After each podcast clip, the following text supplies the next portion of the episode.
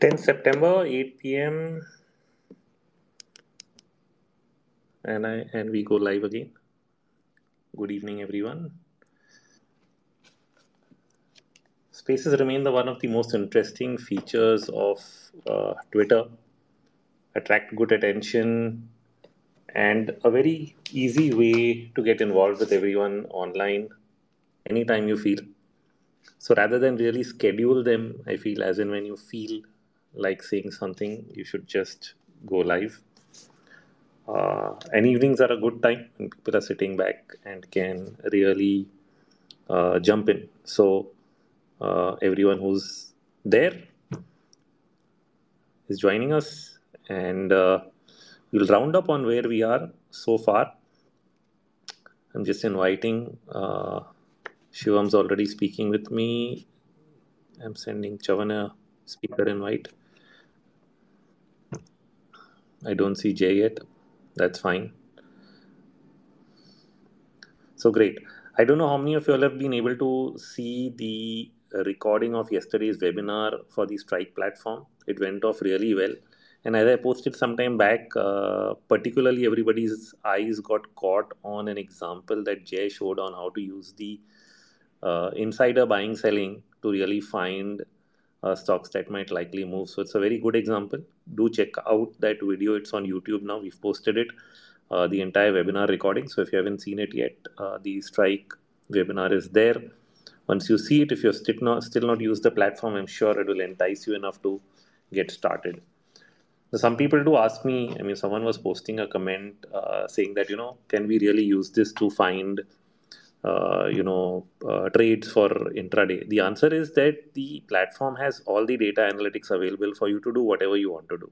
You know whether it's intraday end of day but it's not an algo. I mean it's not like a like you run an algo and you get signals. That this is not what we have created. What we have created is data analytics capabilities.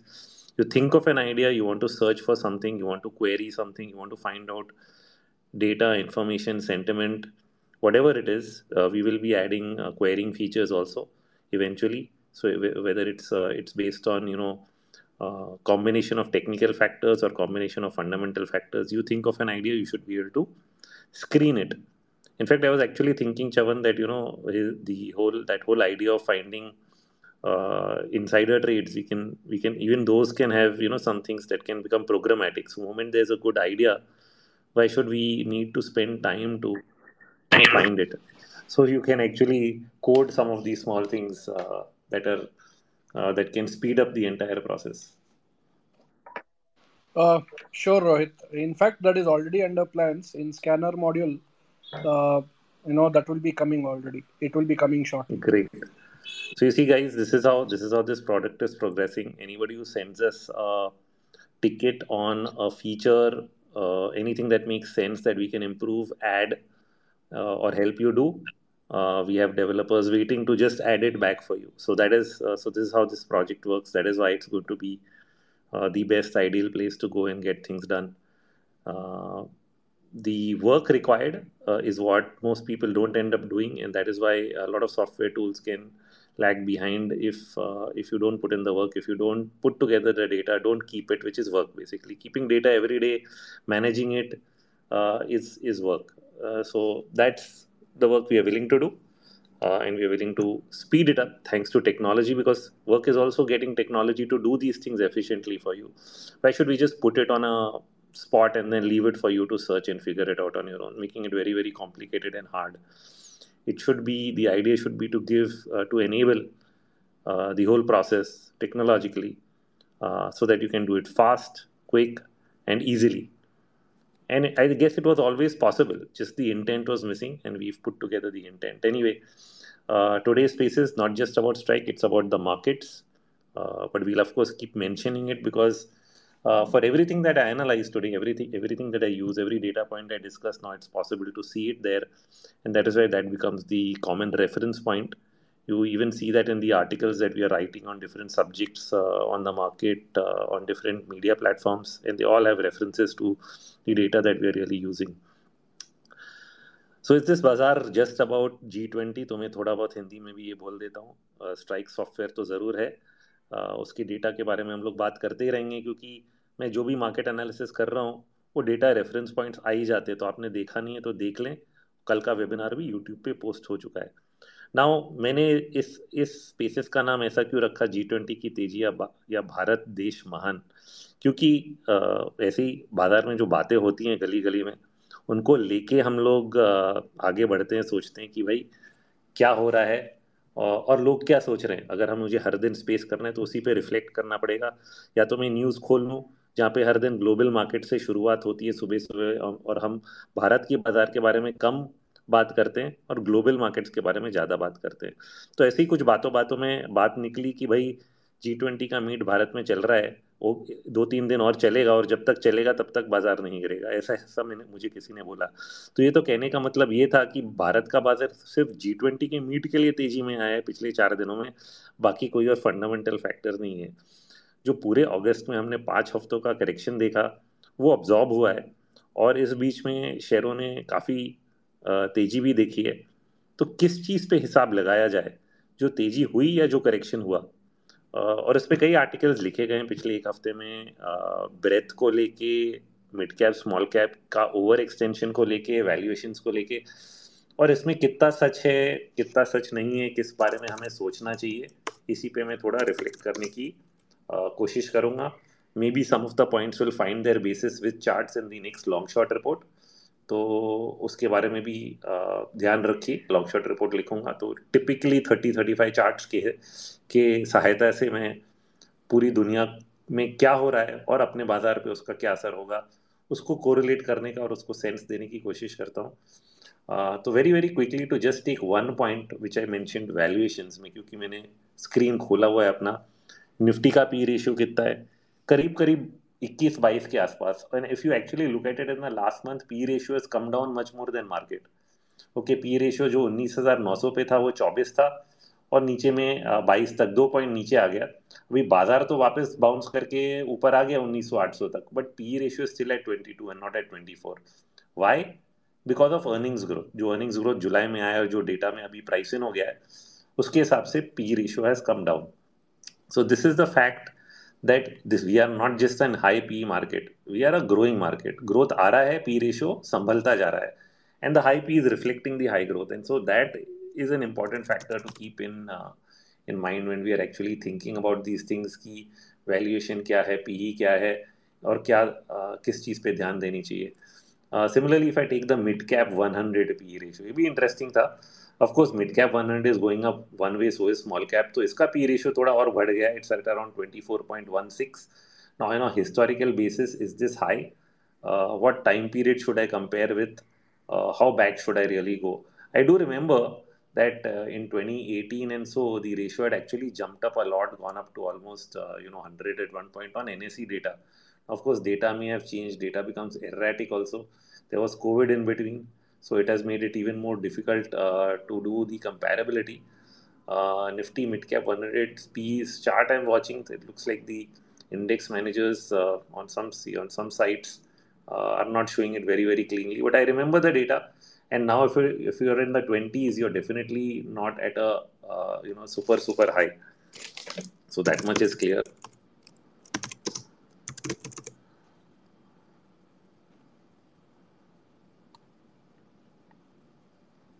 See, another one I'm trying to check, even the small cap P, I mean, from the depths of, uh, so Nifty small 100 is showing 15.04, uh, which is in, uh, you know, uh, which month is this? Uh, 20, March of 2023, and currently running at around 23. Okay. ये भी मुझे बहुत ज़्यादा नहीं लग रहा है so the basic point is it is high in individual stocks okay uh, but it isn't exactly high across uh, across the board. It depends a lot on how you put together data. Now, actually, if I say in April of 2021, it had reached a high of 61. This is all historical reported by NSE now, unless we say the data itself is wrong, where we have a data problem. There's been something we've done is consolidated earnings after uh, late 2021, which partly brought down the P ratio from the 60s maybe to the 40s. But even from there, it has come all the way down to 15 that means something right even even when we hit the highest point in 2000 and uh, you know 22 january for the small cap index uh, the Nifty small cap P is showing as 33.76, and then from there came down to 15. What enabled that to happen? The small cap index did not fall by 50%. Okay. So somewhere there's, there, there there are other factors at play. The simplest one to say is that some level of earnings growth has happened. Uh, and so in the end, when I hear an argument, yes, some stocks do have high valuations, but if the average PE for these indices are not very, very high, that simply means that not every segment is extremely overbought. So the overbought argument is not a valuation one. The overbought argument has only one argument, uh, and which which has been published by few papers, and that is the technical argument with short-term indicators like the RSI. तो जो RSI indicator है इसमें क्या हो गया है कि जो जो भी जानते हैं आर का मतलब रिलेटिव स्ट्रेंथ इंडेक्स कोई भी टेक्निकल सॉफ्टवेयर इन्वेस्टिंग कहीं पे भी आप खोल लो स्ट्राइक खोल लो स्ट्राइक पे भी आर आपको मिल जाएगा चार्ट्स के सेक्शन में, कोई भी टेक्निकल चार्ट पे जब आप आर एस प्लॉट करते हो तो ज़ीरो टू हंड्रेड के बीच में घूमता है। Readings below thirty are oversold readings अब seventy are over but but और भी आगे सेवेंटी के ऊपर अगर एटी फाइव के ऊपर होता है एक्सट्रीम ओवर हो जाता है। पंद्रह के नीचे तो एक्सट्रीम ओवरसोल्ड बहुत ही रेयर हम लोग देखते हैं, पंद्रह के नीचे रीडिंग्स तो ट्वेंटी के नीचे आते हैं हम लोग सोचने लगते कि भाई बहुत ज़्यादा तो नहीं हो गया है।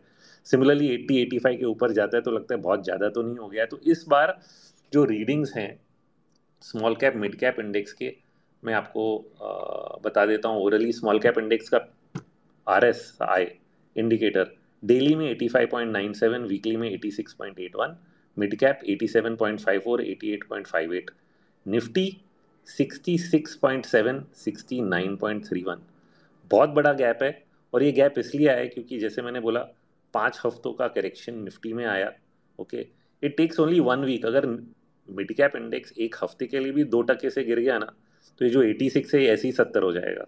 जो लोग आर एस आई इंडिकेटर को नहीं समझते उन, वो समझ लें ये जो ओवरबॉट रीडिंग है it doesn't tell you more than that you need a kneejerk reaction to come out of being overbought तो आर एस आई जो निफ्टी का है वो तो नीचे आ ही गया क्योंकि करेक्शन आया। तो right now you have a situation at the start of September जहाँ पे कि निफ्टी मतलब लार्ज कैप्स वो ओवरबॉट नहीं है। Mid and small caps is where the madness जहाँ पे ओवरबॉट रीडिंग्स आने लगी हैं। तो इसका मतलब ये नहीं है कि शॉर्ट टर्म ओवरबॉट हो गए कल सुबह ही उठते ही गिर पड़ेंगे। इसका मतलब है कि कभी कहीं ना कहीं हो सकता है but the way I read into it is की लार्ज कैप सबसे पहले तो कैचअप कर रहे हैं। ओके okay, दो हफ़्ते अभी ने दिया है वीकली चार्ट्स पे तो दो हफ्तों के लिए पॉजिटिव हुआ है। दो तीन हफ़्ते और भी चल सकता है। तो ये दो तीन हफ़्ते अगर और चल गया तो मिड कैप स्मॉल कैप ऐसी तो नहीं गिर जाएँगे। So you will have to track now how the large caps are catching up with the mid cap जो इतने सारे शेयर हैं, जो लार्ज कैप में छोटे छोटे सेक्टर्स इंडिविजुअल में सेक्टर्स के बारे में थोड़ा बोलूँगा। स्ट्राइक के स्ट्राइक के एंगल से and Shivam can throw light on that because in yesterday's discussion somewhere Shivam you are talking about the pharma sector's seasonality uh, if you're on you I would, I would request you to just throw light on that yeah so I hope I'm audible. Yes, you are. Yeah, so I since I'm doing this daily live streams for Strike, and I was uh, scrolling through the scanners, and I put through the 30 day scan for a 10 year back test. Uh, I was doing this on 5th of September as well as 6th on 6th of September, and I uh, ran the scan through all the NSE sector indices that uh, we have on Strike, and I saw pharma and healthcare coming in at top with the highest uh, median return for these 30 days and uh, being positive for 8 out of 10 of last years.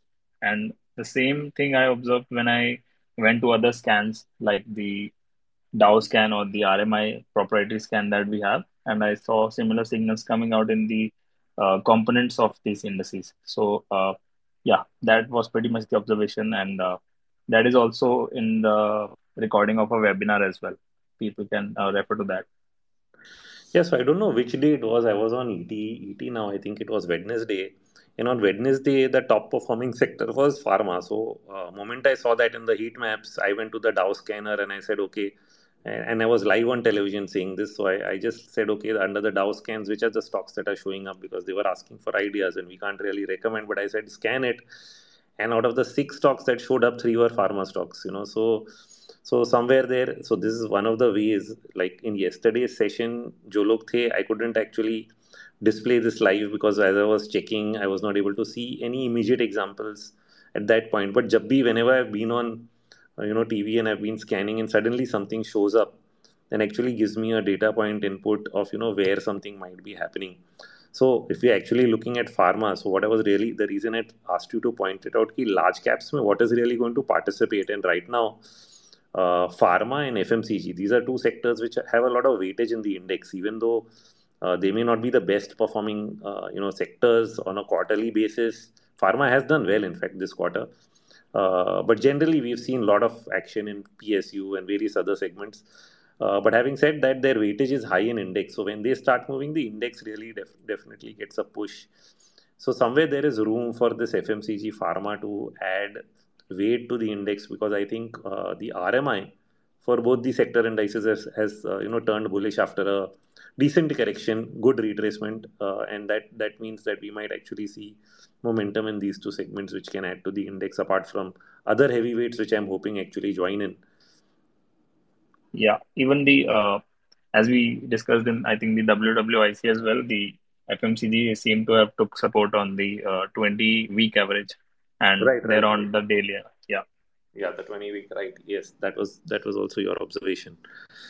Uh, so yeah, many times you get these extensions from the weekly averages, and sometimes it's the whether it's the third or the fifth. My reading, at least on pharma, uh, I'm not recalling the FMCG right now, is that the fifth wave from the March low is likely starting, uh, and that's what we'll be watching out for.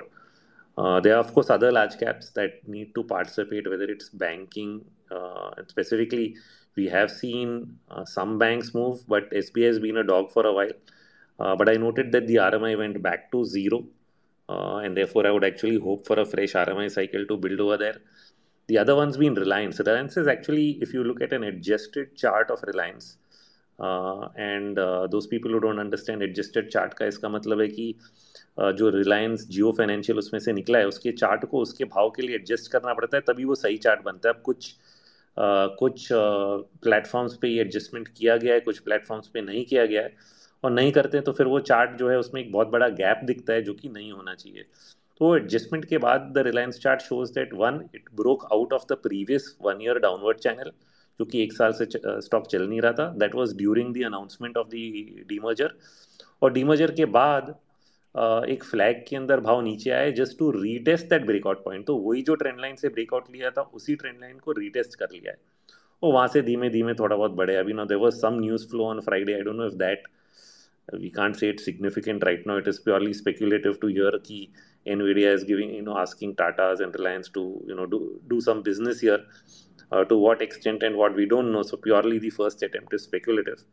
But uh, whatever momentum, I mean, main point of mine to mention all this is uh, we don't really give advice, but you do need participation coming in from these large heavy heavy caps, which have a high weightage in the indices, to start driving it up and that's something that we are closely closely watching for uh, you know uh, the correction to come to an end in in some of these uh, key stocks and sectors so that uh, वही हिसाब है uh, कि large caps basically catch up with you know mid caps i think two weeks ago also similarly you know just like i saw pharma this week when the nifty was just picking up from 19 200 300 uh, i saw the auto sector uh, show up in the rmi scans you know it was actually one of the sectors giving an early buy signal and then similarly if i looked at the dow scan i could actually find a lot of auto stocks so this is this is sort of the way to do it you know you combine two three two three uh, scans between heat maps scanners and you know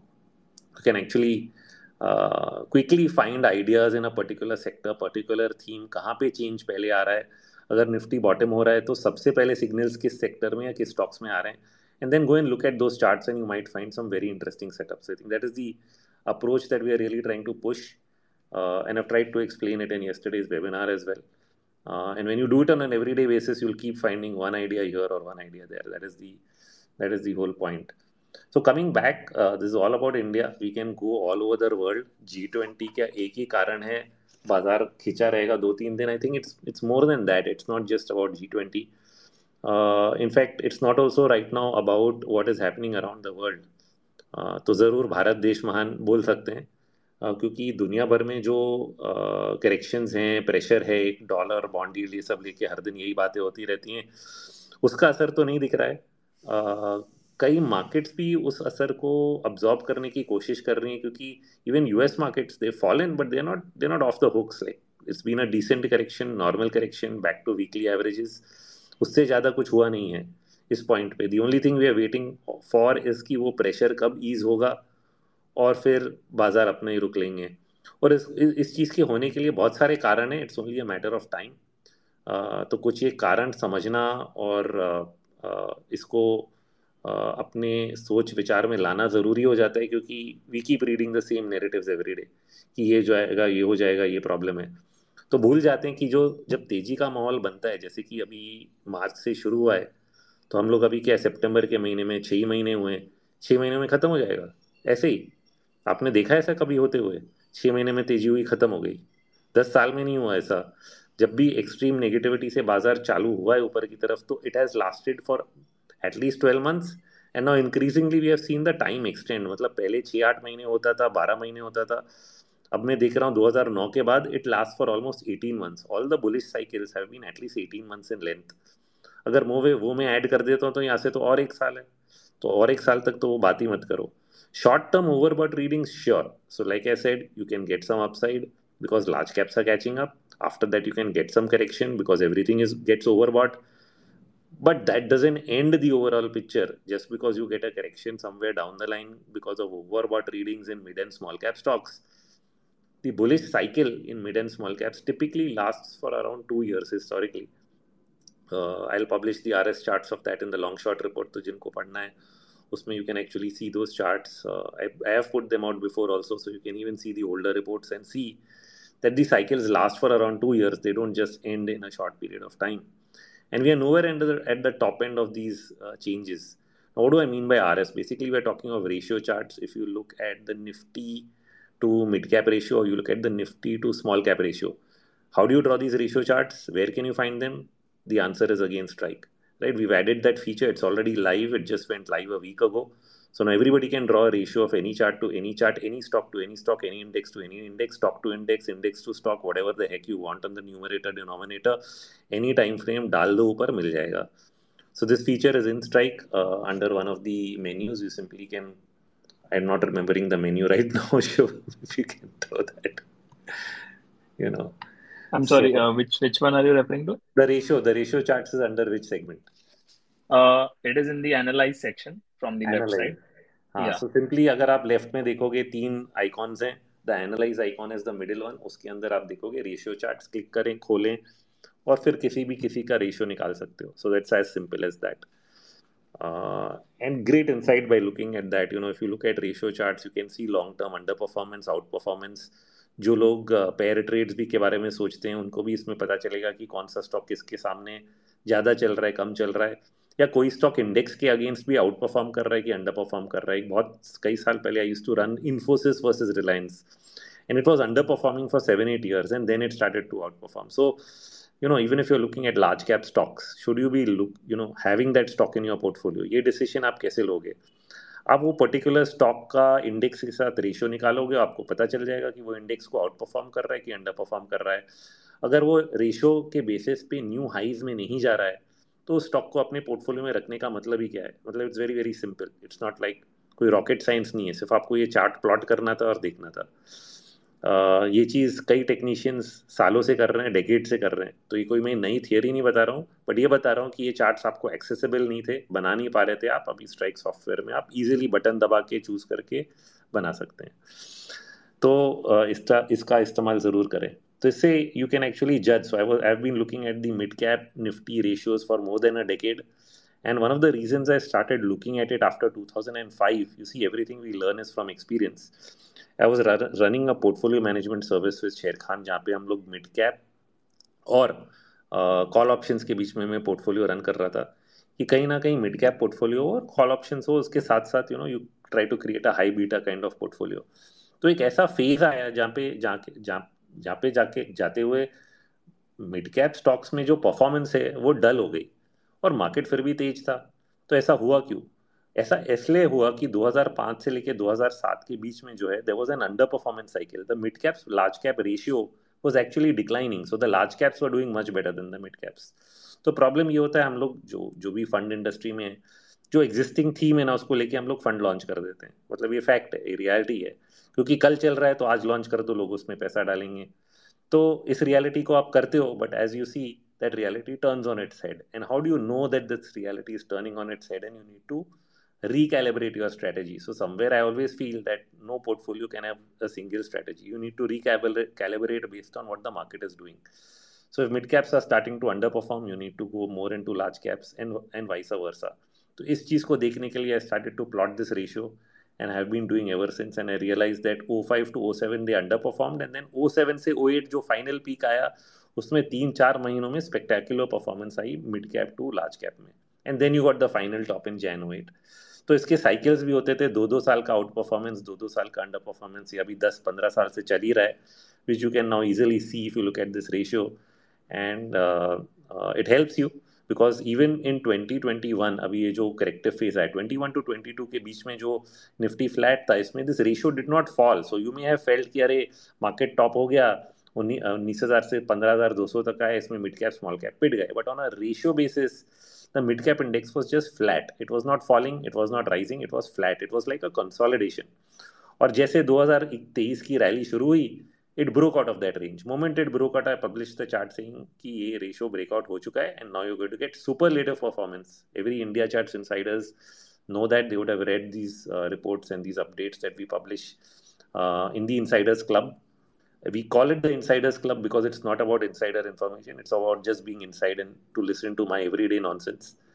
and uh, if you like listening to my rants and charts uh, which we publish because what we do is जो दिख रहा है बाज़ार में जैसे मैंने बताया ये मिड कैप लार्ज कैप का रेशो मुझे दिखता है मैं पब्लिश कर देता हूँ जो भी दिखता है कोई भी ऑब्जर्वेशन है कोई भी इंटरेस्टिंग चीज़ है जिससे आप सीख सकते हो समझ सकते हो उसे हम पब्लिश करते हैं we don't put out calls because that is not our objective we don't want people to you know get direct buy sell recommendation stop loss target कभी मिलेगा ही नहीं। तो जिन लोग को वो चाहिए ज़रूर ना आए, वो इंटरेस्ट आपको नहीं मिलेगा। बट खुद आपको एनालिसिस करना है स्ट्राइक ले लें। खुद आपको मेरी काम को पढ़ना है इन साइडर्स क्लब में आ जाए। मिड कैप स्मॉल कैप का रेशियो ब्रेकआउट हम लोग अप्रैल में ही बता दिया था। और अप्रैल में बताते ही इस चीज़ का हम लोग अनुमान कर लिया कि मिड कैप स्मॉल कैप में सुपर परफॉर्मेंस आएगा। Not just just give me a moment I need to take a call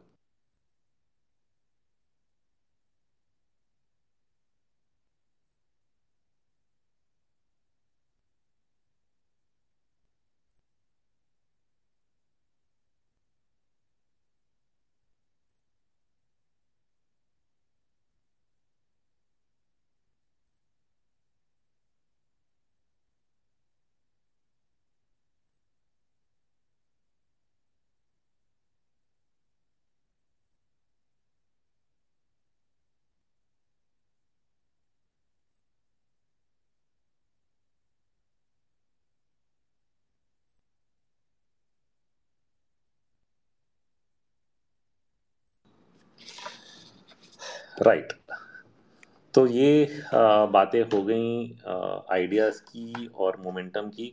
मैंने ये भी बता दिया कि even though we are getting near term over what in these readings the ratios long term are no nowhere near the end of the cycle तो this boom that you are seeing in mid and small cap stocks is not over but surely if you are looking at you know entry point then definitely it makes sense as especially as an investor it makes sense to wait for that knee jerk reaction uh, pullback uh,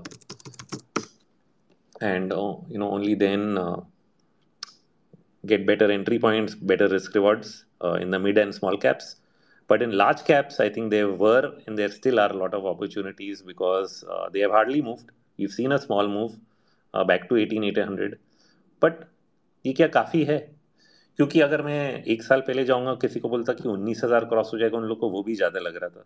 अभी तो लोगों को लग रहा है बीस हज़ार cross करना भी बहुत ही मुश्किल लग रहा है और मुझे लग रहा है कि इक्कीस हज़ार भी कम है क्या? तो समय समय की बात है, कब तक, कहाँ तक पहुँचेंगे, बहुत सारे बदलाव आएँगे और ये बदलाव इसलिए आएँगे because have multitude of factors whether they are global liquidity factors domestic liquidity factors जो चेंज हो सकते हैं इंडियन बॉन्ड डील्स अभी भी बहुत नहीं घटे।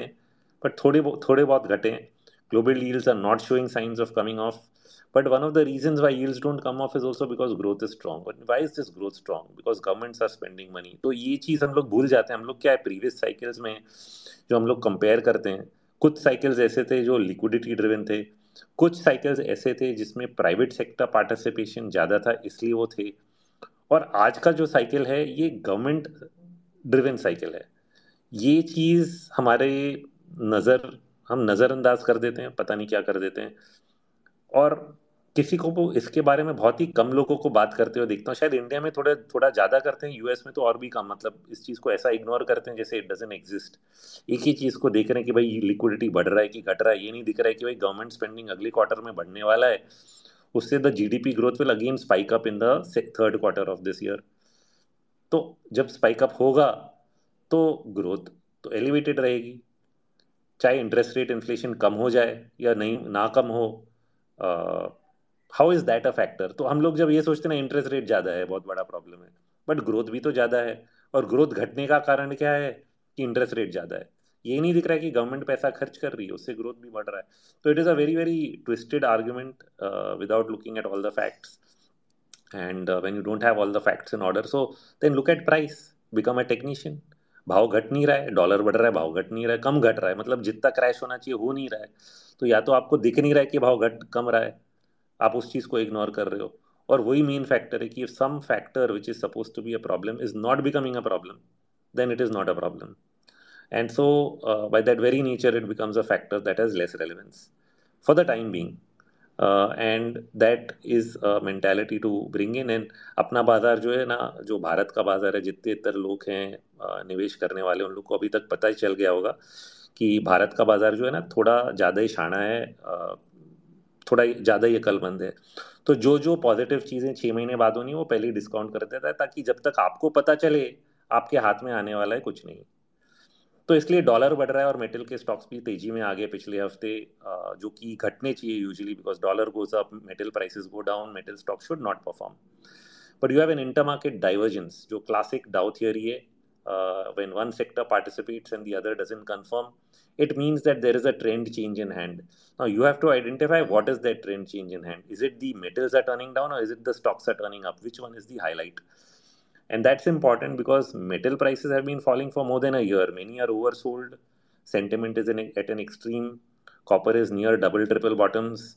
तो क्या चीज़ सच है और सच के लिए कभी कभी एक आध कमोडिटी दिखा देता है जैसे तेल है इसके बारे में तो मैंने कितने एनालिसिस कितने वीडियोस पोस्ट किए हैं तेल का भाव बढ़ता है तो मार्केट का भी भाव बढ़ता है oil and equity are highly correlated. They are not discorrelated, except when you have events like war. मतलब जब रशिया ने अटैक किया और तेल का भाव बढ़ा मार्केट घटा यस वही एक सच है।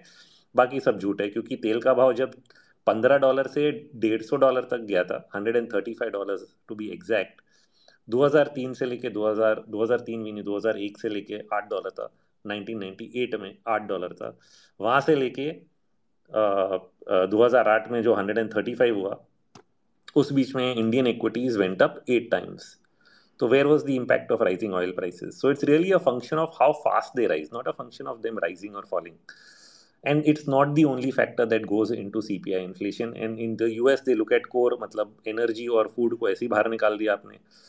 इंडिया में तब भी थोड़ा ज़रूरी है. So to some extent it does play a bigger role but it all comes down to how you manage it how you trade it how much of oil are you buying now in rupees versus dollar and how these factors will shift how much you will transition from oil to other energy sources which is a big mega trend to invest in rather than worry about oil so you choose your angle in the market you do not chase the angle that the market is trying to tell you so commodity prices are not the ones that are driving why are metal stocks going up because they are anticipating that eventually ये सब जो हो रहा है dollar में bond yields में bond yields are making bond prices rather are making a near double bottom okay, they're almost at the same level. They're falling at a much slower rate than they were falling a year back. एक साल पहले का bond chart देखो, वो ऐसे गिर रहा था जैसे कि गला कट रहा है। आज तो वहीं है जहाँ छः एक साल पहले था। उसके नीचे तो गया ही नहीं है। तो इतने सारे जो रेटोरिक है, वो दिखा रहा है कि this is a fag end move in the bond market कब घूमेगा? ठीक है, समय ले रहा है। हर दिन जा रहा है। उसी चीज़ को देख देख के थक गए हम लोग। But the fact is that the momentum on the downside for the bond market is lacking, and that is a technical signal of fatigue. We can only be patient. And there then the fundamental angle आपको लगता है कि US के अपने तीन trillion dollar के debt को default कर देगा कल सुबह उठ के बोलेगा मैं किसी को पैसे नहीं दे रहा हूँ and start of world war three or do you think that they will finally have to buy those bonds either people will buy it because yields are very high which means that 4.5 5% yields you will start buying us bonds and say why not invest in this yield? Because ye yield kahin milta nahi or else you will say that if nobody is buying it the fed has to step in and buy which weakens the dollar. Now you have to make this choice. Which of these things are going to happen? Default or outright purchase? I think the second option is the easy option because no government wants to you know uh, default. That's never the choice only when they make that choice will all the negatives that people are talking about play out. Unless that choice is made which mostly is not the case 99.999% it is not made. Okay you only find one example in 500 years of history where it might, might have been made by some individual government you know or two maybe. So you won't find many examples and those few examples are where those countries go bust or go through a major crisis. Uh, in all other situations the attempt is always to inflate your way out of the debt and that is what they will end up doing in which case neither yields can remain here nor the dollar can remain here it's an eventuality कितना समय लगेगा वो पता नहीं शायद एक हफ़्ते शायद दस दिन शायद एक महीना and markets will front run it uh, they will anticipate this and move before it becomes news because by the time you know the news prices cannot be there ना bottom बुरी न्यूज़ पे ही बनेगी bottom अच्छी news पे तो नहीं बन सकती है uh, I don't know what the topic was. Somebody was having a long debate with me a week back on on on some market on some particular stock. किसमें ये हो रहा है ये हो रहा है ये हो रहा है ये चलेगा। मैं बोला नेगेटिव न्यूज़ है इसलिए तो नहीं चलेगा। शायद चाइना के मार्केट को लेके ऐसा डिबेट हुआ है कि चाइना में ये हो रहा है चाइना में वो हो रहा है चाइना तो चलेगा ही नहीं। मैं बोला नहीं चलेगा इसीलिए तो चलेगा। इसलिए तो घट नहीं सकता क्योंकि सब लोग सोच रहे कि बंद हो जाएगा चाइना तो चाइना जब बंद हो जाएगा, सभी लोग सोच रहे हैं तो बंद तो हो ही नहीं सकता। मतलब यही है बेस्ट मार्केट खरीदने को। The most undervalued market might be China so the same kind of theorem was there around Europe a year back but nobody check Europe P ratios Europe P ratios are in single digits four times five times six times but लोग बोल रहे हैं Europe बंद हो जाएगा। Surely they have problems I am sure but at four times what are you going to short it for one time P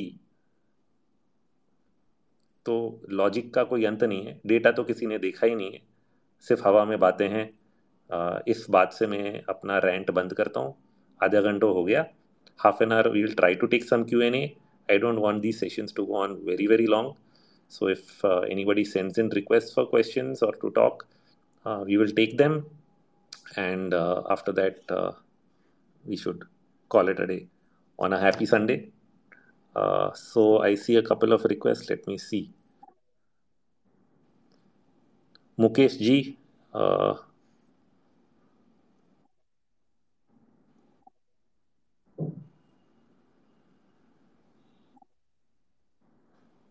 Mukesh, I've added you as a speaker if you have something to ask. Hi, good evening, everyone. Good evening, Mr. Rohit. Good evening. Uh, Hindi or English? जो मर्जी Okay, okay, thank you. Uh, I, right. I just want to share with everyone na, ki, uh, this is purely on my learnings and my experience basis, right? Ki what I found ki market doesn't follows uh, anything, any fundamentals, okay, any news, any results, any events, right? Market has own its, hmm. its own sentiment, okay. Yeah. Okay. Market has its own sentiment. So don't get into any anything, any fundamental technicals, results, news. Okay. So just simply follow the sentiment of the market, where market is going. You have to follow that sentiment only. Okay. Don't don't get biased by anything, any other any other thing else. Right. Okay. What is the sentiment of that market? for that i just uh, i just give you a basic uh, basic tool only okay and just follow the vwap right on that VWAP where market is trending, either it is an index or any stock, okay, where it is trending, right? If if anything, any asset or any index is trading above the VWAP, so you just just simply conclude, yes, there is some strength in this, right? There is some strength in this market or in, in that stock. If that index or stock is trading beyond the VWAP, then simply conclude ki bhaiya there is not any strength in this okay after that just follow the price action. Right.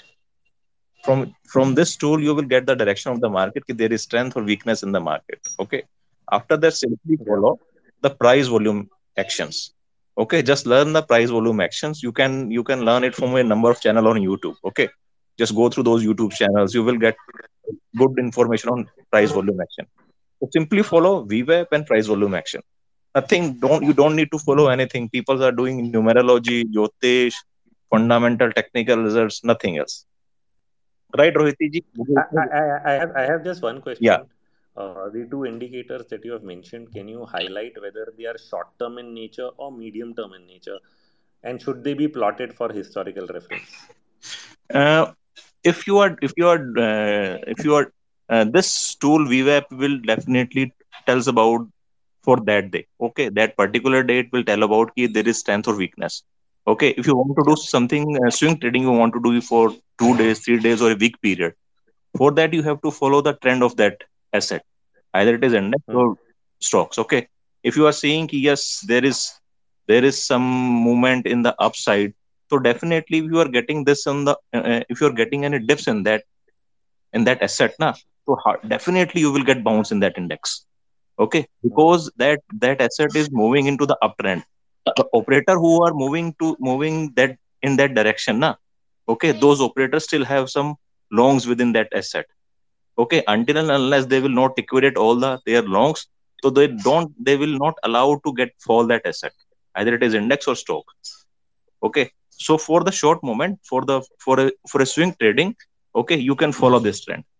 You can follow this direction if you are getting any dips in a up, up in a upgoing market so definitely you will get a bounce if anything is going downwards okay and you are getting any bounces definitely you will get down move also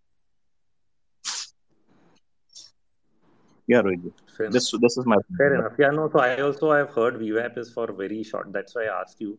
It essentially gives you the intraday uh, range and uh, you know where you are inside that. Uh, for slightly more, but I like because I'm I'm personally not a day trader, so I end up looking for sentiment more on a medium medium term basis or positional basis, for which we have a lot of sentiment indicators now on the strike tool, whether it's positioning by various participants, whether it is through diffusion indicators in terms of number of stocks that are uh, above or below an average. Uh, that's it. That also helps us get a sense of what the sentiment is in short term, medium term, longer term. Uh, in fact, one one interesting data point is uh, uh, you know around in late July, I think when I looked at number of stocks above 200 DMA, it was around 75% of Nifty 500 stocks were above 20 DMA. That has slowly moved up to 80, 90% now. Uh, but few people will know that in the midst of the 2020 rally, we had reached 99%, uh, and not at the peak. I think somewhere around February or March of that year. So we are still not even at 99. We're still at 91. So it's getting high, but it's not at the highest historical comparability. So uh, this is just one way. Now this is slightly. This takes us since we're talking 200 DMA and Nifty 500. It becomes a longer term uh, momentum uh, or rather sentiment reading. Uh, but very very short term, we try to look at near term breadth, the number of stocks, uh, you know, showing positive momentum or negative momentum on our RMI indicator shows up as the swing index. So I'm only highlighting different types of sentiment. So I agree with you. Watching sentiment is important. I know a lot of people using use VWAP uh, on the trading desks uh, at Sharekhan looking for you know the days uh, swing. So that definitely makes sense for people uh, who want to study that as well. right 60 70 percent it will work for you okay you have to practice this tool okay 60 70 percent it will work for you during intraday Right. No, that's good enough. I mean, anything that in for intraday 60 70% is a very high ratio. And uh, VWAP plus price volume you have to learn. You have to learn the language of price volume. Where all those volumes are coming. Why they are coming on the upside? Why they are coming on the downside? Why? You have to question that to yourself and think from the that fia psychology only. Hmm. okay. Then definitely you will able able to catch it 60 70 percent at least. Right. right. Rajesh, you have a question?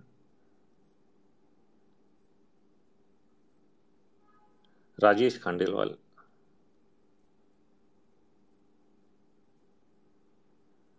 Okay. Uh, Aryan. Yeah, I would like to ask a question to you. Yeah.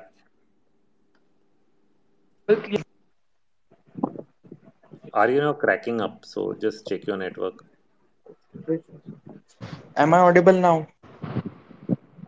Yeah, yes, it's clear now. Go I on. would like to ask the splitting of expiries into each day of the week, would it be beneficial or losing for retail trader? Uh, see, now it's uh, uh, the question is what type of trader are you? Are you really a one day, two day options trader? If you are trading options for that short time period, one day, two day, three day, then it you get a different answer. If you're a positional trader, frankly, it doesn't make any difference because uh, if I'm looking at the positional trend for Nifty, for example, it gave a buy signal on my RMI a week ago and it has been going rallying most of this week. Did it matter that you had options expiry on Monday, Tuesday, Wednesday, Thursday? Actually, it did not. So I don't even think about that. But yes, if you are a weekly options trader, then it is going to affect your sentiment Uh, it is going to affect your thought process to some extent.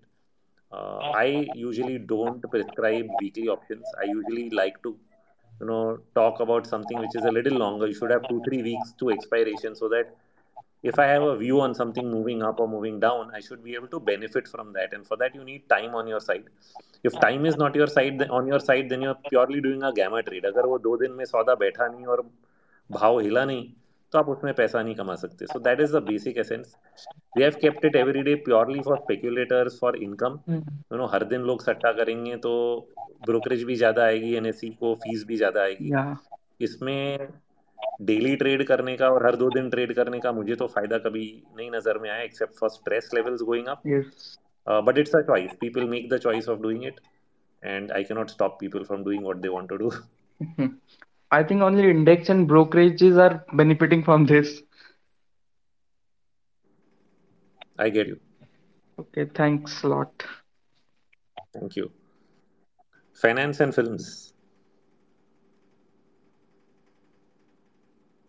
Yeah, hi, Uh, Hi. so Hi. the thing is that, yeah, from I guess people were talking from a trader's perspective, but uh, fundamentals are certainly more important uh, for somebody who looks to invest. And uh, putting objective value to sentiments of the market is something which is not very easy. Uh, but my main question to you would be like, we are right now in a, if you see the Nifty chart, we are right now in a upward trend, and Nifty is almost at all-time high. Yeah. Uh, but uh, the psychological figure is 20,000. Hmm. So, is it like by Diwali onwards, we expect it to cross 20,000 or it would be a hard resistance uh, for uh, the large of Nifty? We are just 1% away from 20,000. 18 19,800 का तो close आ चुका if I से कि दिवाली तक 20,000 मतलब we are saying कि दिवाली तक एक टका ये मार्केट बढ़ेगा it sounds very very unusual to me i think 20000 is a question of matter of days now the question should be will we reach 21000 by diwali I just I just like to uh, make an analogy to Apple's three trillion dollar market share. Whenever Apple hits that, it just stays there for one two weeks and it crashes down. Maybe because of multiple reasons, right? now. China banning the iPhone use for its government employees. But uh, is it a very strong resistance? Where do you see the strong resistance against Nifty in a period of six to one one year?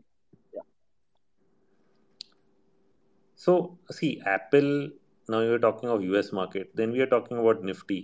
तो इसमें बहुत सारा mix up हो रहा है क्योंकि कभी कभी जैसे हम लोग अभी भी देख रहे हैं अपना बाज़ार यूएस बाज़ार को बिना देखे समझे आगे बढ़ता जा रहा है तो should I pay so much attention to Apple's market cap and then the question is really whether Apple stock will stop here or is it going to even go higher than than what it did because if i take a one year chart of apple I don't think the stock is in a downtrend, right? So then, uh, when you say that every time it hits three three trillion, you're saying that on a one year basis was that true? On a two year basis was that true? Because the first time the stock hit hundred and eighty dollars, maybe. So maybe from 2022 it hit hundred and eighty dollars, then it hit hundred and seventy six. This time it has gone to hundred and ninety five. Uh, so it's gone past the previous two highs, which itself is a sign that something has changed. Now, what we'll watch out for is is it going to go back below 170? And unless that happens, you're essentially making a higher bottom uh, in Apple from where I would think prices go even higher. So that's something to watch out for. Uh, but having said that, uh, our own market, we are in all-time high territory. You know, so we'll keep coming up with new levels to deal with. Above twenty thousand the next resistance will be around twenty thousand seven hundred उसके बाद के आंकड़े जो हैं निकालने पड़ेंगे. Right now twenty two hundred and twenty seven hundred are the next two levels that are on my mind based on whatever calculation we might have done recently and beyond that we'll have to think of what are the levels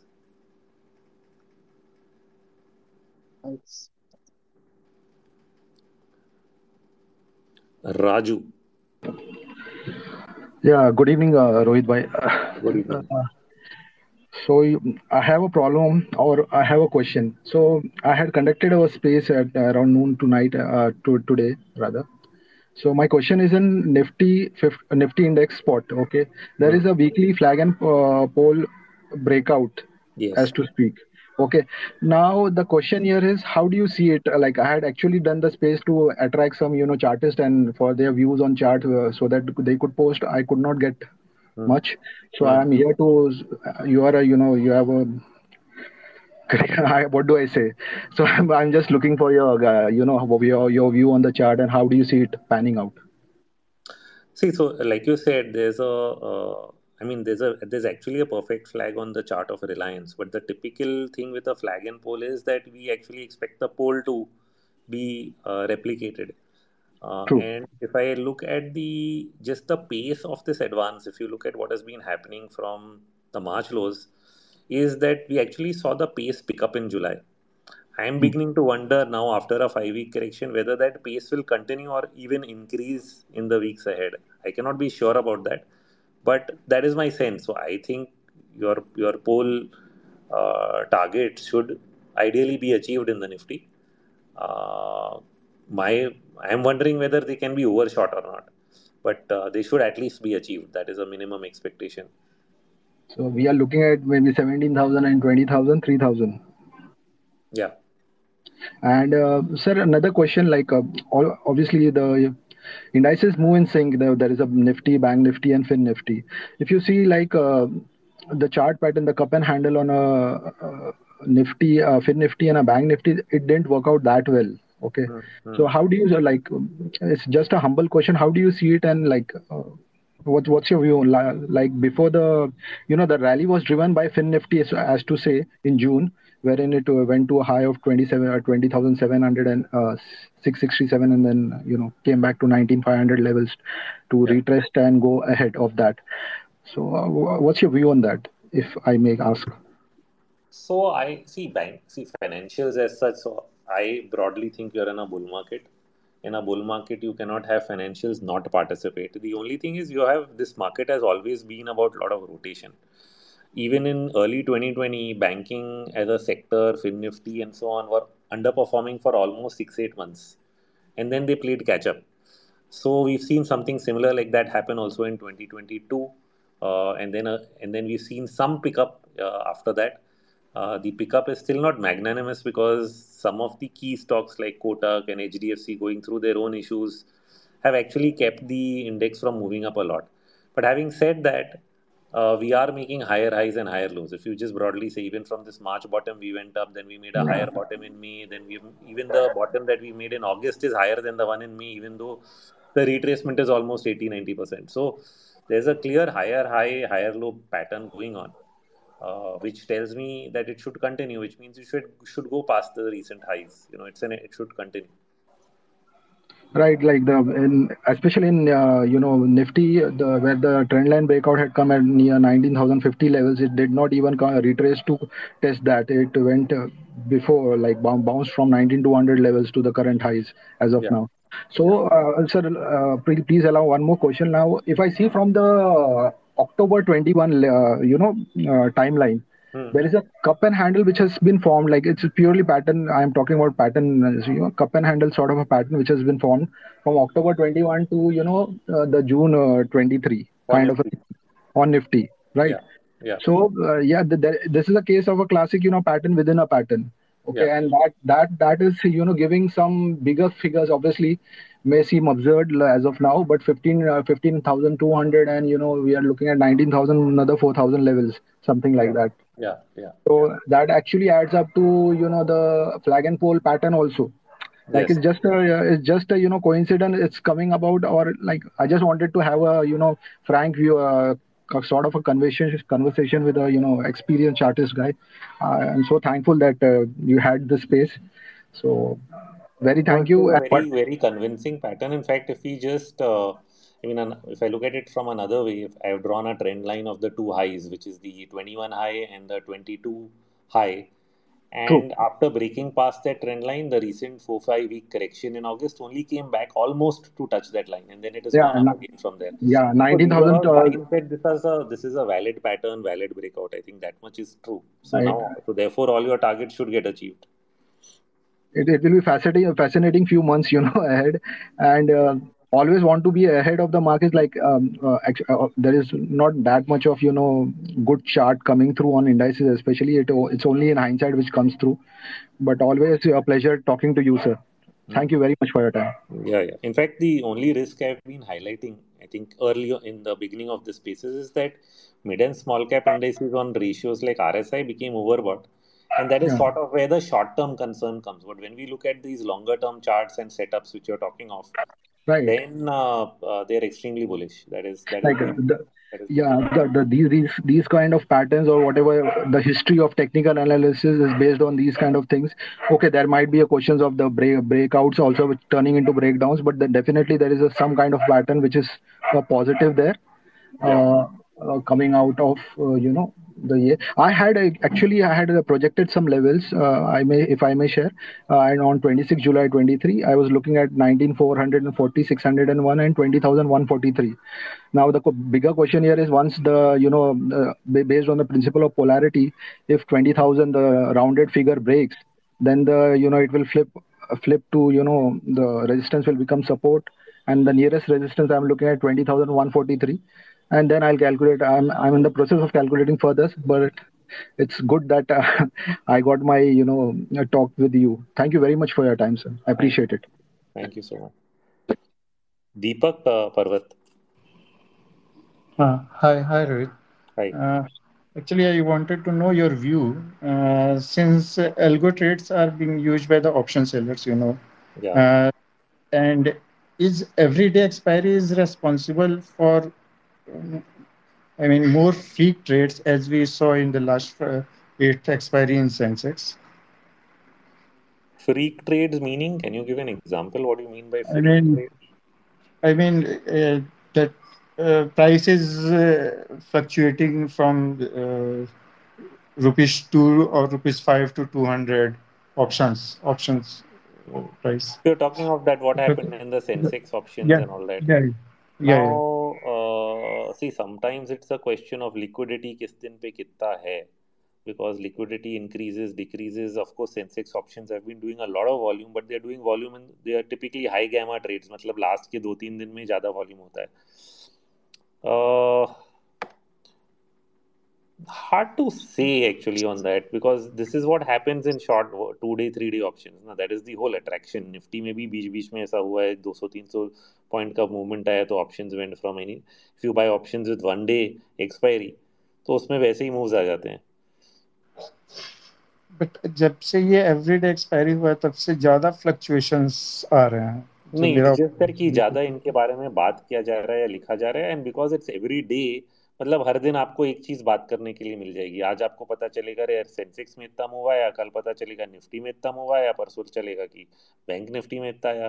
But the point is just because you have something every day you have something to talk about if they were all on one day तो एक ही दिन में सबकी बात करते और बात खत्म हो जाती। हम्म,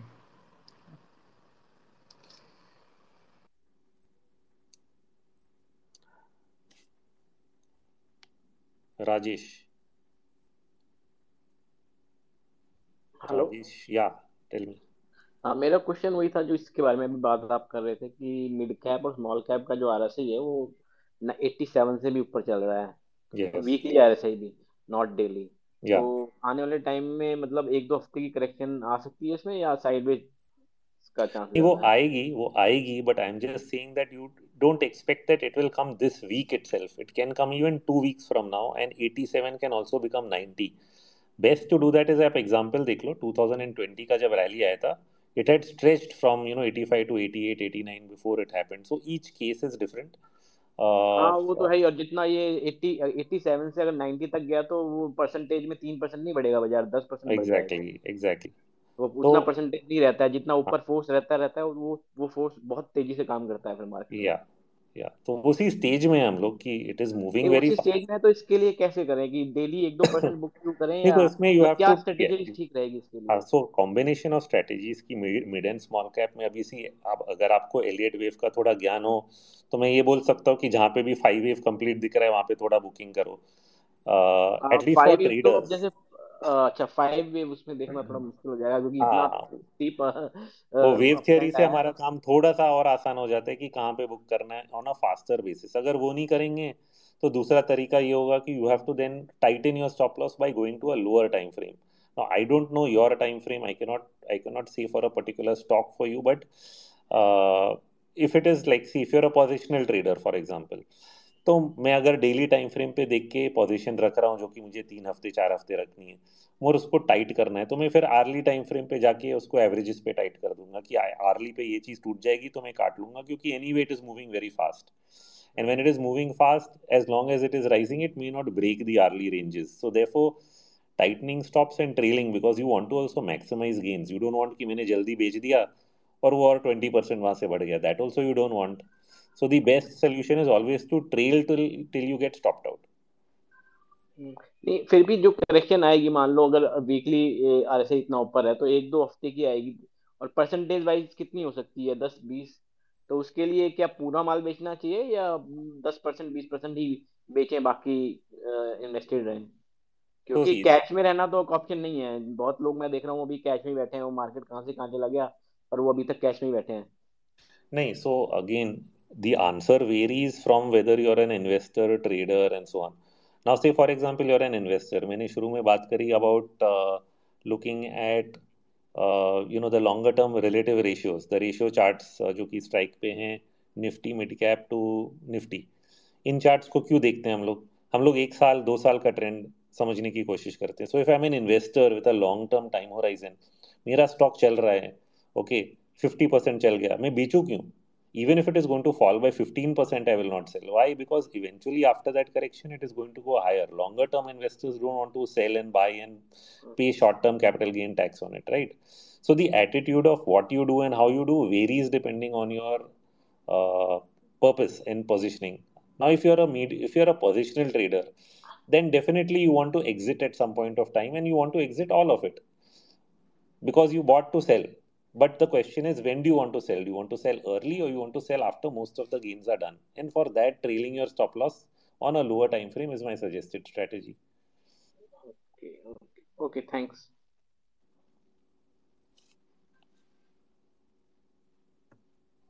babulal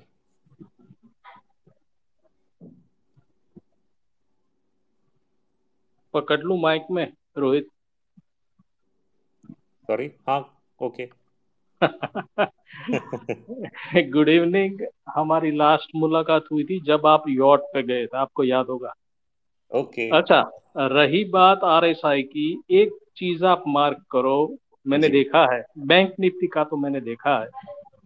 सिर्फ़ मंथली पॉजिटिव था इट वाज 61 62 इन बिटवीन साढ़े इकसठ भी होगा याद नहीं। वीकली जा रहा था 56 और डेली था 46 हम्म ये मंथली आरएसआई है जिसने पूरी ये तेज़ी की है अभी। और हम्म। अभी तो तीनों 60 के ऊपर है। तो जब ऐसा होता है आप तो जानते हैं आपको नहीं बोल रहा हूँ लेकिन दूसरों को बोल रहा हूँ जिसके सब I mean some dream targets है। जब हम्म तीनों 60 के ऊपर होता है that is ultra bullish can go to eighty eighty plus intraday जो भी करेक्शन आएगा it will be chance to go long बस इतना ही बोलना था। अभी तो खाने का टाइम है। बिल, बिल्कुल सही एनालिसिस किया है आपने और बताया सबको। जी Rohit all the best God bless dear bye bye thank you thank you thank you Pavan Pavanjeet yes sir yes hello sir hi sir इस टाइम पे क्या गोल्ड और सिल्वर में लॉन्ग टर्म इन्वेस्टमेंट करनी चाहिए? See gold and silver are perpetual perpetual longs but then the only question is relative to what and purpose purpose क्या है? क्योंकि gold basically is the best hedge against the currency weakness silver is the high beta play in that situation कि gold अगर two x जाता है तो silver. Six x जाता है almost three times that of gold but not in the short term in the long term वो चीज़ short term में कई बार पेन देती है बट इवेंचुअली कैचअप करती है. Okay for a long time silver has lagged behind gold by so much की I am sure people have completely given up and lost confidence so still it's lagging still it is lagging so so this is where but I I get interested in precious metals when uh, equities are underperforming and inf- and and the dollar is falling so 2013 14 15 ऐसा एक phase था अगर मैं Sensex inflation ratio देखूंगा तो वो out perform नहीं कर रहा था मतलब equities in general were not beating inflation of course you could have been in some sectors that were doing well so that was a phase when precious metals were looking attractive now since 2020 equities are outperforming inflation they are giving very high rates of return Yes, sir. then the attractiveness for me to be in gold and silver or precious metal stocks is much much lower not that they will not do well but i might as well focus on one asset class than have multiple asset classes but then in india in general we all have a exposure to gold which is different i'm not talking of that if i'm trying to say कि मेरे equity portfolio से मैं gold में पैसा डालूं so that my preference is significantly low right now because equities are doing very well Sir, gold फिर आपके हिसाब से जब तक ये बुल रन है तो ये रेंज बाउंड रहेगा? नहीं नहीं that's not what I meant to say what I meant to say is that the returns in equity are more attractive that doesn't mean gold will not go up gold is also in a bull market and I don't think there is much downside from here but I just I am just try to highlight my preference for equity because of its performance in this phase sir actually मेरे घर पे मेरी sister की wedding मतलब आने वाली है तो इसीलिए पूछा कि इस टाइम पे इन्वेस्टमेंट करना चाहिए नहीं करना आप ना मुझसे रिकमेंडेशन मांग रहे हो जो मैं नहीं दे सकता जो मैं नहीं दे सकता बट मैंने जनरली बोल दिया है कि I don't expect downside in gold बाकी you need to think what to do ठीक है sir thank you thank you so much sir thank you I think Babulal is not able to speak. Uh, DM Patel. Hello. Yes, Patel ji. Uh, yes, sir. Thank you very much for your opportunity. Welcome. मैं insta class करके पहले तो इसका पता ही नहीं चला कि India से क्या होता है तो फिर मैंने चालू रखा जितना पता था उसका जब चार साल हो गए तो थोड़ा थोड़ा तो समझ में आ रहा है सर आपकी आवाज़ ना बहुत दबी दबी आ रही है तो शब्द समझ में नहीं आ रहे अच्छा हेलो? आवाज़ आ रही है बट क्या है दबी हुई है जैसे कि आपने माइक पे किसी ने हैंकी रख दिया हो कपड़ा रख दिया हो ऐसे। शायद वो मेरा जो है शायद इसका नहीं होगा। हाँ स्पीक माइक माइक का कुछ इशू लग रहा है यस हाँ माइक का शायद इश्यू हो सकता है। चलिए आप बोलिए मैं समझने की कोशिश करता हूँ। हाँ सर मेरे मेरा एक क्वेश्चन है कि अगर मेरे पास ट्वेंटी लाख है तो क्या मैं कितने परसेंट सेविंग करूँ और कितने परसेंट इन्वेस्ट करूँ? सी अब ये ये चीज़ सब पे अलग अलग लागू होती है। For example when my book size was very small. I would do more of trading.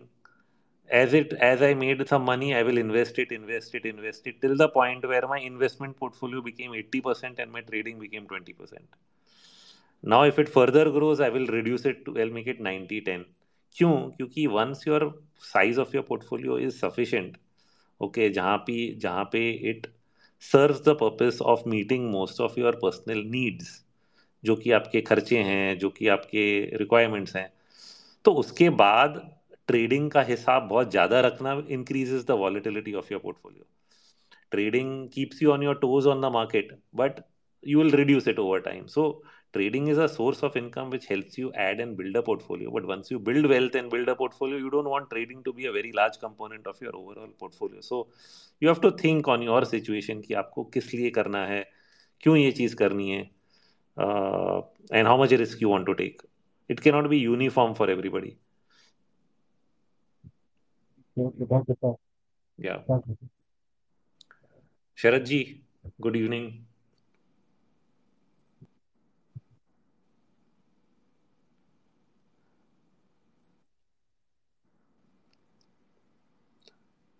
Chavan, you, you want to take a moment to tell our guys uh, till Sharad connects uh, what new uh, what new things are we going to get in strike this week? You're giving me a target now. uh, this week. No, we are getting new things every week. Last week you went from ratios and I don't know what not you added. Sometimes even I don't know. Ki, Acha, ye bhi aa gaya hai. mm. See, next week, uh, you know, we are uh, planning uh, to go live on volume uh, some scanners module. We are... I'm occupied, boss. Hello. Yes, Sharadji. I'm occupied. I said. Um... No problem, no problem. I just saw your request, so no problem. You can join in when you're free. So this week, uh, Rohit, we are planning to go live on few of the scanners. Of course, we have started working on fundamental and uh, sector analysis. So yes, futures module will be going live this week. After two months of hard work, we are going to go live on the entire futures module. So this is what we have planned, Rohit, for this week. So uh, whoever is there in the spaces, go to web.strike.money, sign up, and start using the analytical tool. It's presently for free, so you can make the best use of it. Go try it out. Uh, web.strike.money.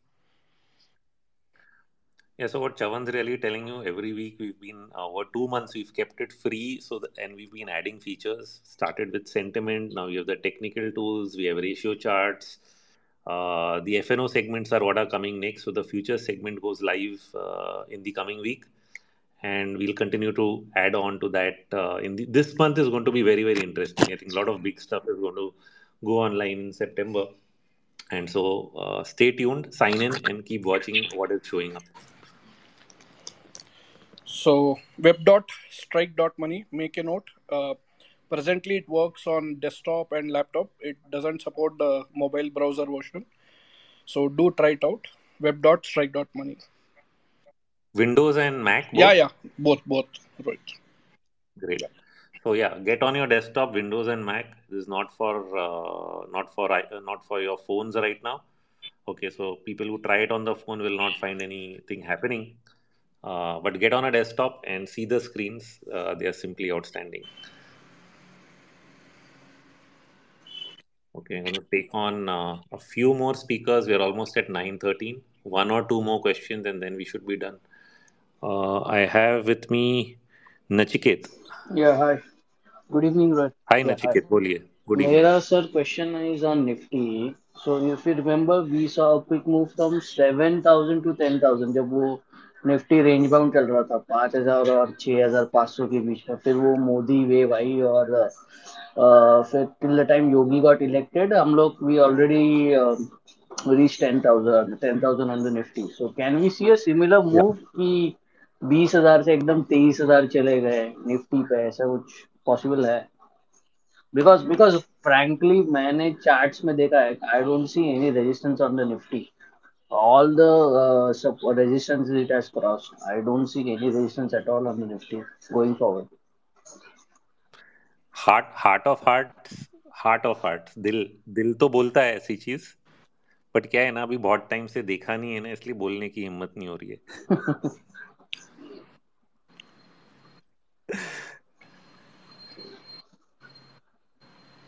So what is your what is your guess? Like where will the markets be? Uh, wild guess, even if you even if it is wrong, I'm I that is fine. So I'm actually not putting a level to it, but I am mentally being open, trying to judge the idea that you know what you're saying can actually be true, that it will be bigger than what we are thinking. If all the large caps start to participate, this is what uh, because we are somewhere entering, uh, say from the March lows, we have an alternate count. Uh, the alternate count is that the recent high we saw in July is wave one, and the bottom in August is wave two. If that is true, and we and as one of the uh, earlier uh, speakers was also discussing with me that there's increasing speed in this market, then the third wave would really really take off from here in the large caps. Yeah, because third wave is the largest wave, right? yeah So it is not largest but it is it can it can uh, it can be large it's it not is a momentum uh, driven wave. So yeah basically, and we, we we are seeing that in the small and mid and not in the large so if the large cap start then the nifty has you know sir, even on the dollar terms, if you might think that uh, your SBI and ICICI they are expensive, but वैसे देखा जाए तो they are comparatively cheap, right? If you compare it on the dollar terms, अगर आप देखते हो yeah क्योंकि because US markets are expensive. If अगर yeah वैसे you देखा जाए तो because Nasdaq and all have ran from 10,000 to 15,500 all levels, which is a very sharp move for something like Nasdaq 100. So hmm उसके comparatively तो अपना market इतना तो नहीं बढ़ा है, right? yeah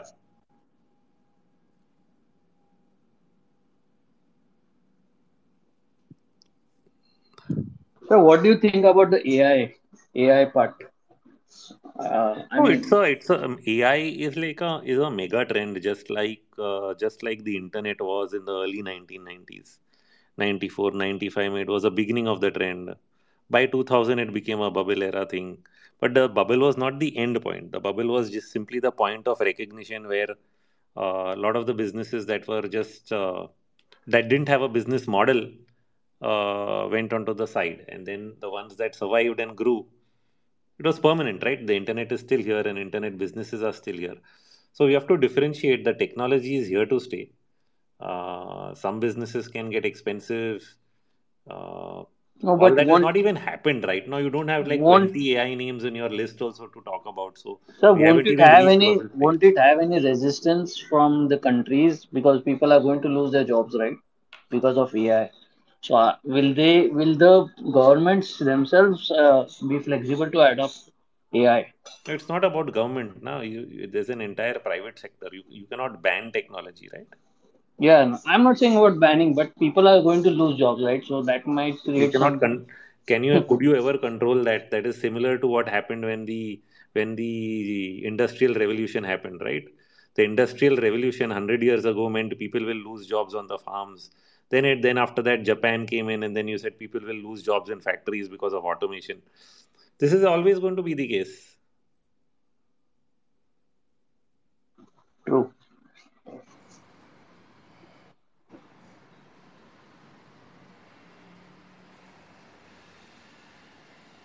So humble trader. नमस्ते रोहित जी हाँ।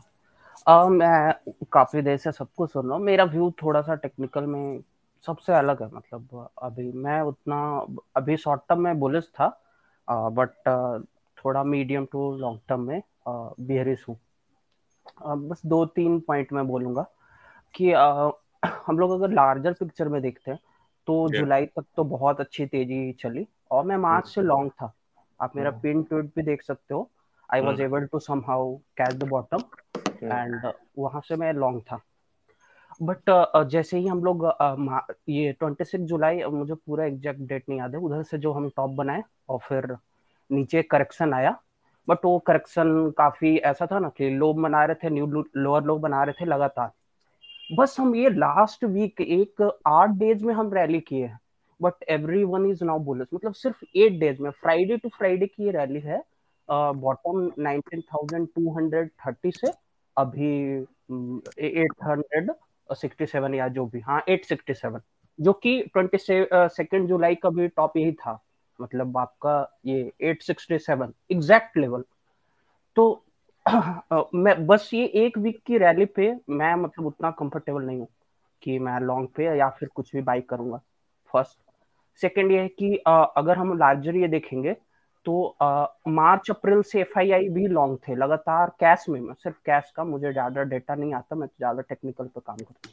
तो वो लगातार लॉन्ग थे बट वो अब अगस्त से सेल करने लगे काफ़ी। और अगस्त से सेल करने लगे और अगस्त में वियरी सिंगल्फिंग था, रोहित जी, आप देख, आप तो चार्ट देखते ही होंगे।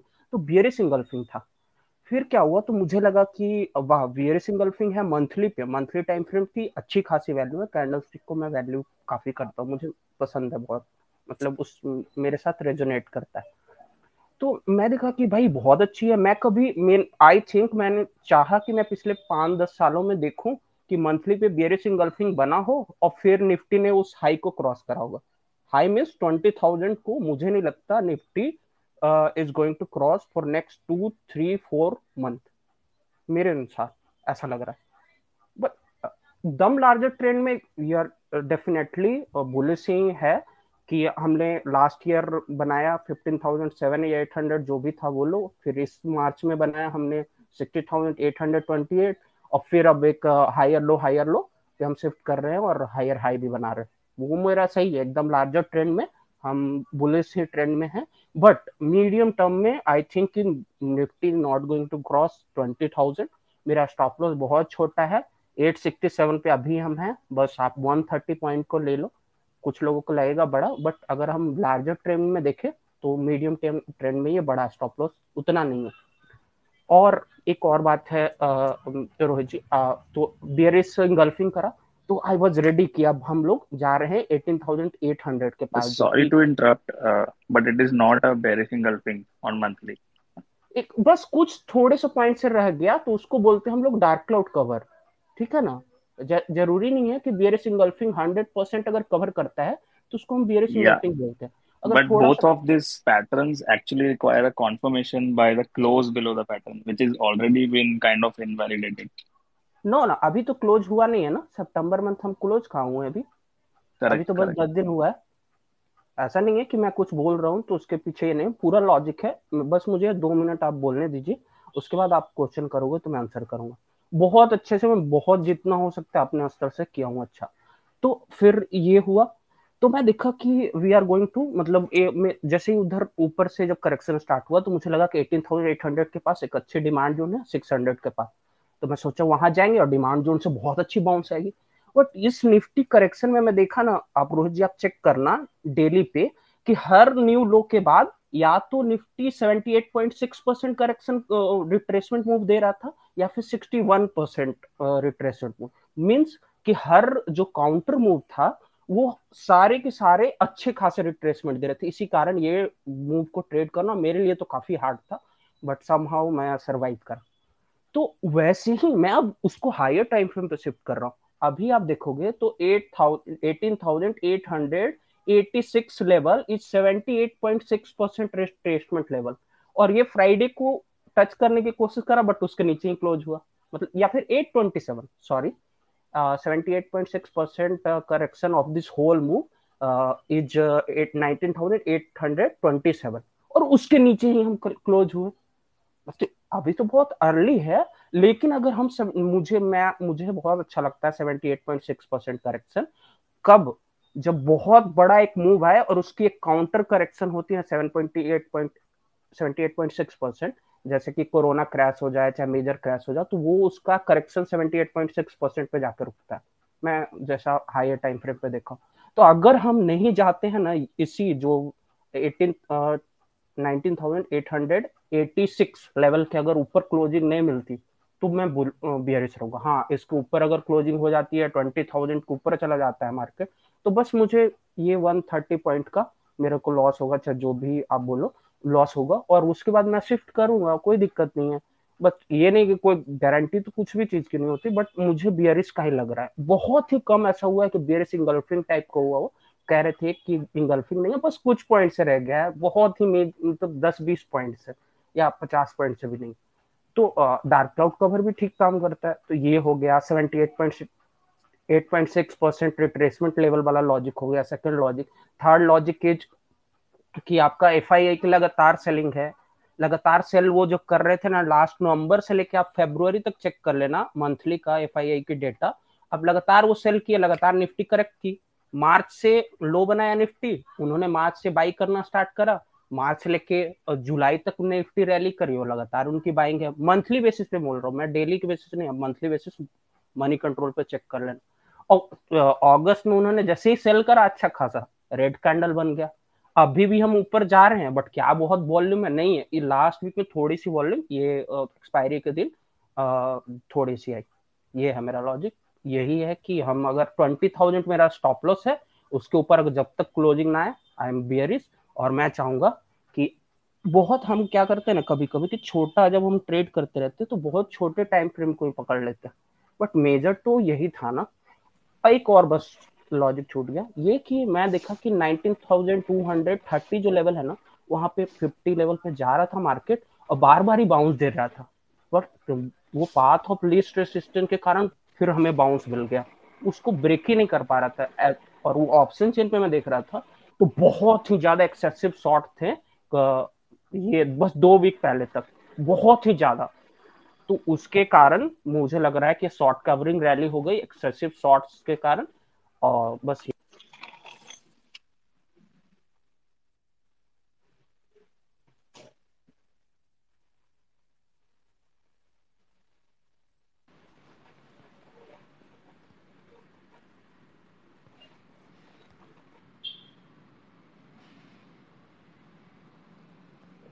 Hello, Dipin. How are you doing?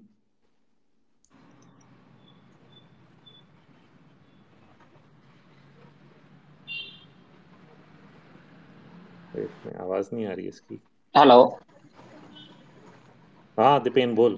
हाँ कॉन्ग्रेचुलेशन बॉस आपका मैंने मैंने आज आज का आज का स्पेसेस ना तेरे तेरे ज्ञान के बेसिस पे लिखा है।